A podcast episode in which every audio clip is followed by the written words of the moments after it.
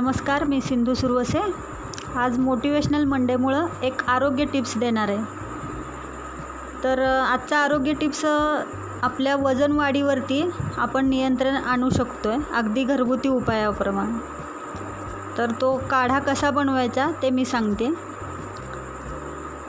सर्वप्रथम दोन लवंग दोन वेलदोडे आणि दोन तमालपत्र त्याच्यामध्ये दोन तुळशीचे दो पाच सहा पानं टाकायची. दोन वेलदोडे वगैरे सगळं ते एकत्र हे करून थोड्याशा अगदी कमी पाण्यामध्ये ते शिजवायचे. आणि ते उकळव जास्त वेळ उकळवायचा आणि त्याचा जो अर्क आहे तो तयार करून ठेवायचा. त्याच्यामध्ये थोडीशी हळद दोन लवंगा वेलदोडे शिवाय दोन तमालपत्र आणि पाच सहा तुळशीची पानं आणि दालचिनी.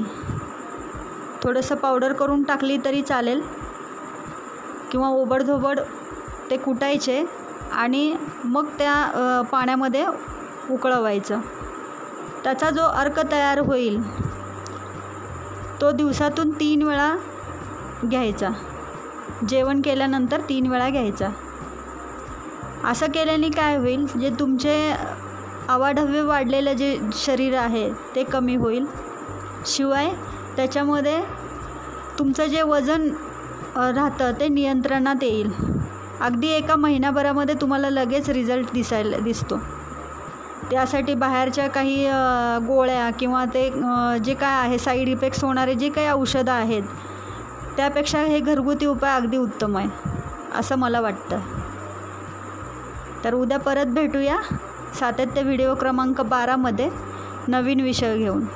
तोपर्यंत सुरक्षित रहा.